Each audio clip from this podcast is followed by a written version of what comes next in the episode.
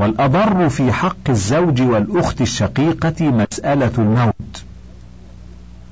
فيعطيان نصيبهما منها مضروبا في جزء سهمها فيكون لكل واحد ستة.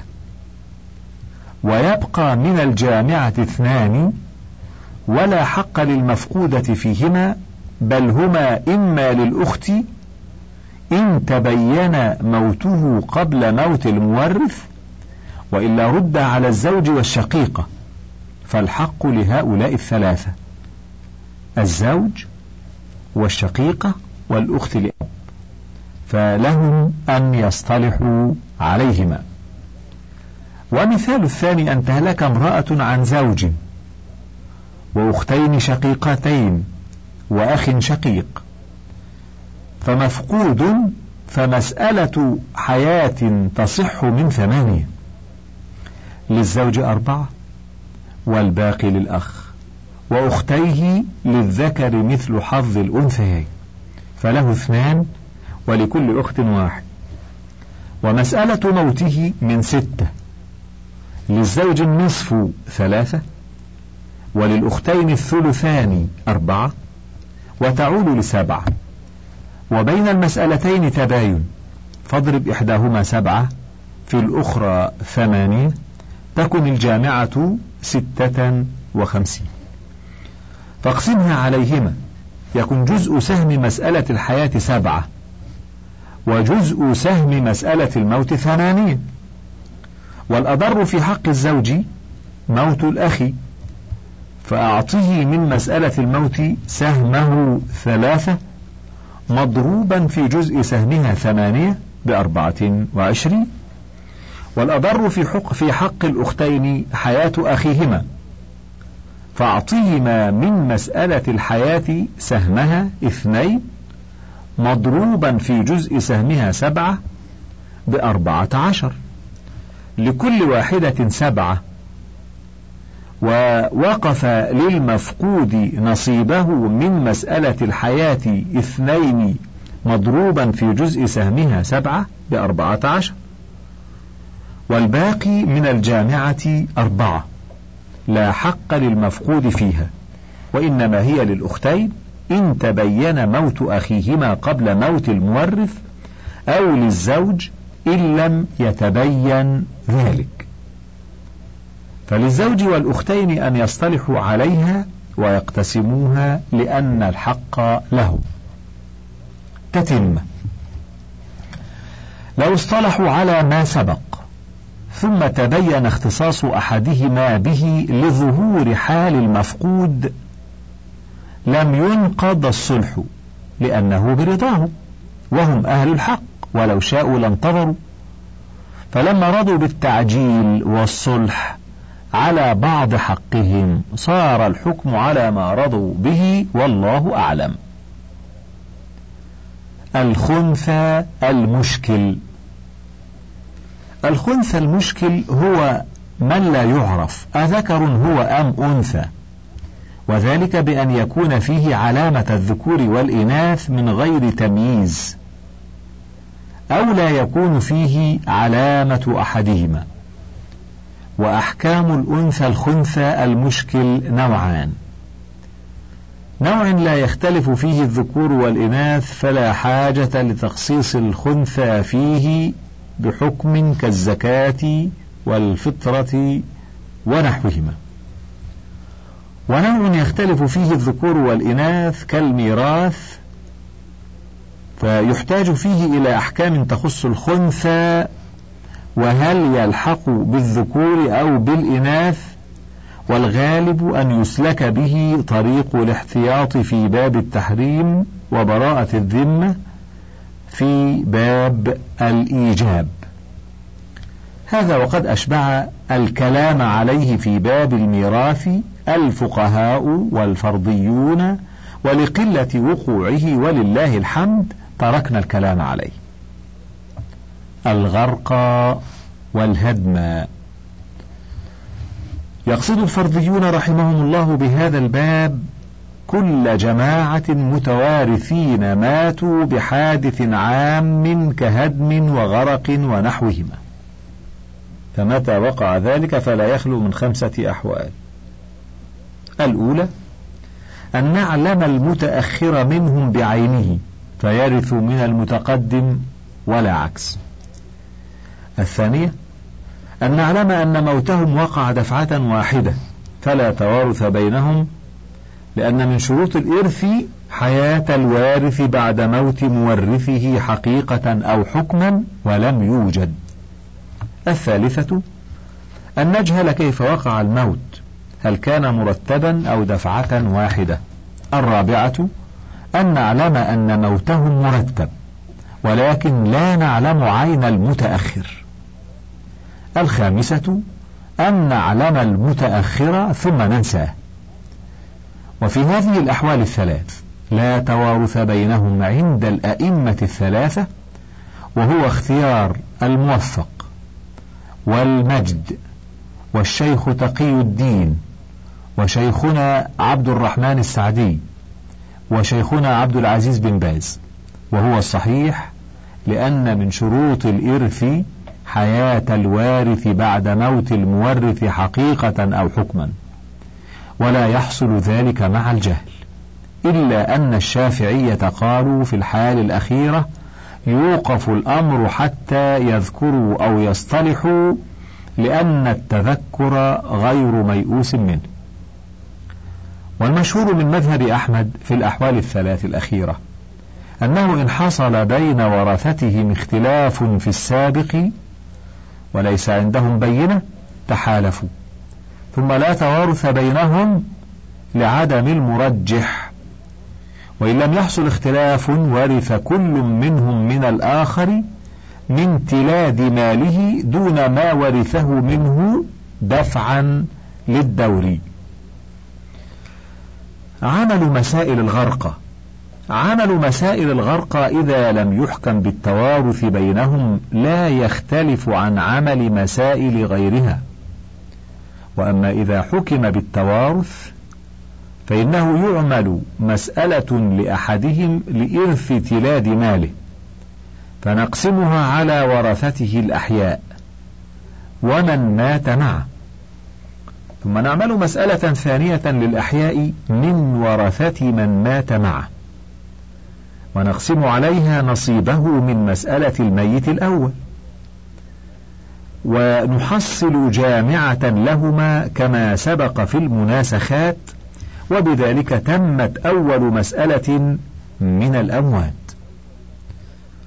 ثم نرجع لنعمل مسألة الميت الثاني وهو الذي قدرنا أولا أنه حي فنعمل له مسألة.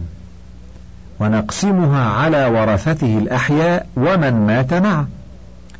ثم نعمل مسألة ثانية للأحياء من ورثة من مات معه ونقسم عليها سهامه ونصححها كما سبق.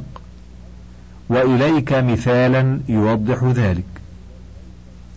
أخوان صغير وكبير ماتا بهدم فمات الصغير عن زوجة وبنت وأخيه الذي معه وعم وتركته ثمانية دنانير. ومات الكبير عن بنتين وأخيه الذي معه والعم وتركته أربعة وعشرون درهما. فمسألة الصغير من ثمانية للزوجة الثمن واحد وللبنت النصف أربعة والباقي ثلاثة للأخ ولا شيء للعم.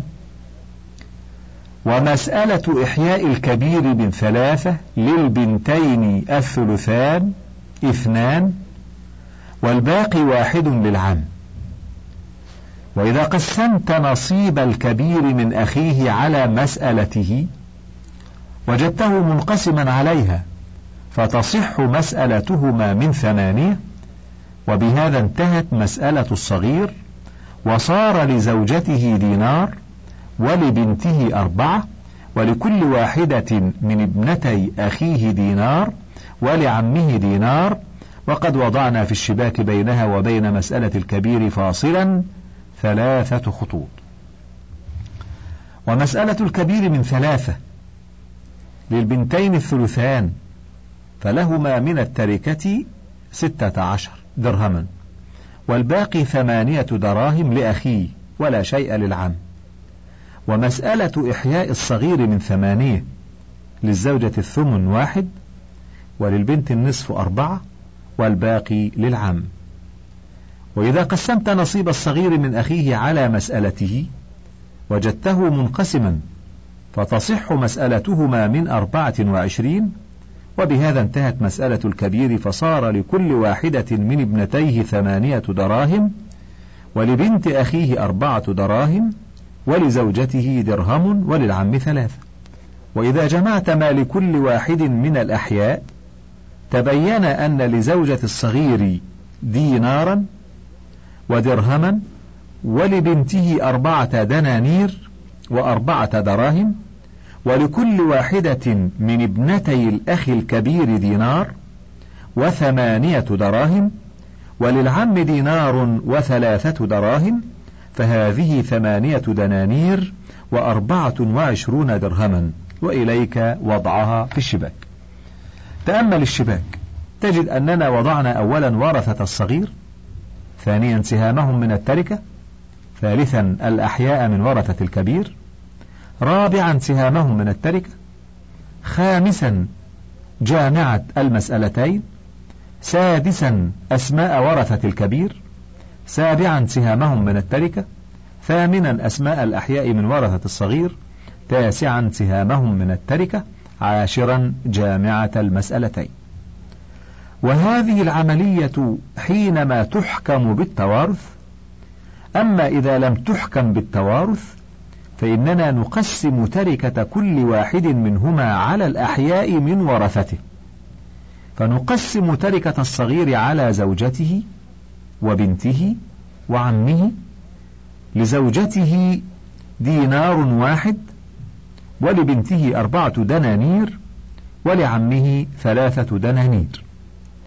ونقسم تركة الكبير على بنته وعمه للبنتين ستة عشر درهما وللعم ثمانية دراهم وعلى هذا فيكون الحظ للعم إذ جاءه على هذا الوجه ثلاثة دنانير وثمانية دراهم وعلى الوجه الأول لم يأته إلا دينار واحد وثلاثة دراهم والله أعلم. وإلى هنا انتهى ما أردنا جمعه وقد تم نقله في ليلة الأربعاء الموافق واحد من جمادى الثانية عام أربعة وثمانين وثلاثمائة وألف. والحمد لله الذي بنعمته تتم الصالحات وصلى الله وسلم على نبينا محمد وعلى آله وأصحابه ومن تبعهم إلى يوم الدين. وإليكم كتاب المعاملات المصرفية وموقف الشريعة الإسلامية منها من تأليف سعود ابن سعد ابن دريب. طبعه سنة سبع وثمانين وثلاثمائة وألف هجرية ثمان وستين وتسعمائة وألف ميلادية. مقدمة البحث. الحمد لله الذي خلق الإنسان وعلمه البيان. والصلاة والسلام على سيدنا محمد رأس الفضائل ومنبع العلم والعرفان. القائل لقد تركت فيكم ما إن تمسكتم به لن تضلوا بعدي. كتاب الله. منه آيات محكمات هن أم الكتاب وأخر متشابهات. فأما الذين في قلوبهم زيغ فيتبعون ما تشابه منه ابتغاء الفتنة وابتغاء تأويله وما يعلم تأويله إلا الله. والراسخون في العلم يقولون آمنا به كل من عند ربنا وما يذكر إلا أولو الألباب. والقائل وعليكم بسنتي وسنة الخلفاء الراشدين المهديين عضوا عليها بالنواجذ وعلى آله وأصحابه السالكين على منهجه القويم وصراطه المستقيم والتابعين لهم بإحسان إلى يوم الدين. وبعد فإن موضوع ما جد في العصور الأخيرة من المعاملات التجارية لموضوع هام وخطير. يحتاج إلى دراسة فقهية واسعة تكشف عن موقف الشريعة الإسلامية منها. وذلك لأن بعض تلك المعاملات لا تخلو من التعامل بالربا الذي سمي بغير اسمه تحليلا له والبعض الآخر يكتنفها غباره. والنوع الثالث يشتمل على شروط عارية من الصحة وفاسدة إلى آخره. والربا اليوم الذي شاع وذاع وتفشى في المجتمعات الرأسمالية وغزا المجتمع الإسلامي باسم جديد هو الفائدة من أهم القضايا التي تشغل المجتمعات وخاصة الإسلامية منها. وتقض مضاجعها ليس من الناحية الدينية فحسب بل ومن الناحية الاقتصادية أيضا. فلقد أصبح ظاهرة خطيرة تهدد كيان الأمم خلقيا واجتماعيا واقتصاديا. نعم إن موضوع معاملات كهذه لهام وخطير وشائك لما له من المساس بحياة كل فرد في ثروته وإيراده بحكم أنها مقومات تلك الحياة ولما لها من المساس بالدين والموقف يوم الحساب يوم لا ينفع مال ولا بنون ويوم تجد كل نفس ما عملت من خير محضرة وما عملت من سوء تود لو أن بينها وبينه أمدا بعيدا. وهذا أعني أمر الميعاد هو الأهم. ولقد كنت أفكر في تناول هذا الموضوع منذ دراستي الجامعية ويزداد اهتمامي به كلما قرأت أو سمعت عنه شيئا. ولكني بقيت مترددا أقدم رجلا وأؤخر أخرى وأضع اليراع على الطرس تارة وأرفعه تارة لعلمي بفداحة الأمر وخطورة الموضوع. وأنه فوق الجهود الفردية ويحتاج إلى نظرة جماعية من قبل العلماء وأرباب الشأن ليقرروا فيه ما يتفق والشريعة الإسلامية. هذا من جهة. ومن جهة أخرى قصر باعي وقلت تجاربي في هذه الناحية. وقلت في نفسي أترك ذلك لمن هم أرسخ قدما وأوسع اطلاعا. وتوالت الأيام وانقضت الدراسة الجامعية وقدر لي أن ألتحق بمعهد الإدارة العامة في دورة دراسية الدورة الخامسة. ولما كان الدارسون يعدون بحوثا طلب مني إعداد بحث في الربا فصادف هذا الطلب هوى خالصا في نفسي على حد قول الشاعر عرفت هواها قبل أن أعرف الهوى فصادف قلبا خاليا فتمكنا. وتذكرت ما قلته سابقا من أن الأمر بحاجة إلى نظرة جماعية وألا يترك لآراء فردية. ولكني قلت في نفسي لا يمنعني ذلك من أن أدلي بدلوي وأن أريش سهمي طالما أن الحق ضالتي التي أنشدها. والمصلحة هدفي الذي أتوخاه فقررت الكتابة بشيء من التصرف في الموضوع الذي طلب مني الكتابة فيه بحيث أصبح عنوان البحث المعاملات المصرفية وموقف الشريعة الإسلامية منها. وبدأت أعد العدة وأبحث عن المراجع، ولم أجد نفسي مندفعة إلى متابعة أكثر لمرجع من المراجع، وإلى كتاب فقهي وما لي مثل ما وجدتها مندفعة إلى ذلك حين اعتزامي على إعداد هذه الرسالة، ولم أشعر بشيء يشدني إلى القلم أكثر مما شعرت به وأنا أكتب هذا البحث الفقهي المالي الاقتصادي الذي يعالج أحد موضوعات الساعة. واستمررت قرابة ستة شهور باحثا ومنقبا في المراجع القديم منها والحديث حتى أنتجت الثمرة وتمخضت الزبدة وأحسب أن هذا البحث التحليلي للمعاملات الجارية في المصارف على ضوء الكتاب والسنة وتعاليم ديننا الحنيف أنه موضوع لم أسبق إليه فيما أعلم. ولعل في هذه الدراسة الموجزة ما يثبت لنا بشكل قاطع وجازم أن الإسلام دين الحياة وأنه جاء لينظم معاملات الناس تنظيما صحيحا دون أن يلحق بأحد ضررا لحساب مصلحة الآخر. ولو عدنا إلى الإسلام وطبقناه في حياتنا الخاصة والعامة لوجدنا فيه الحل لجميع مشاكل مجتمعنا الحديث. قال تعالى اليوم أكملت لكم دينكم وأتممت عليكم نعمتي ورضيت لكم الإسلام دينا.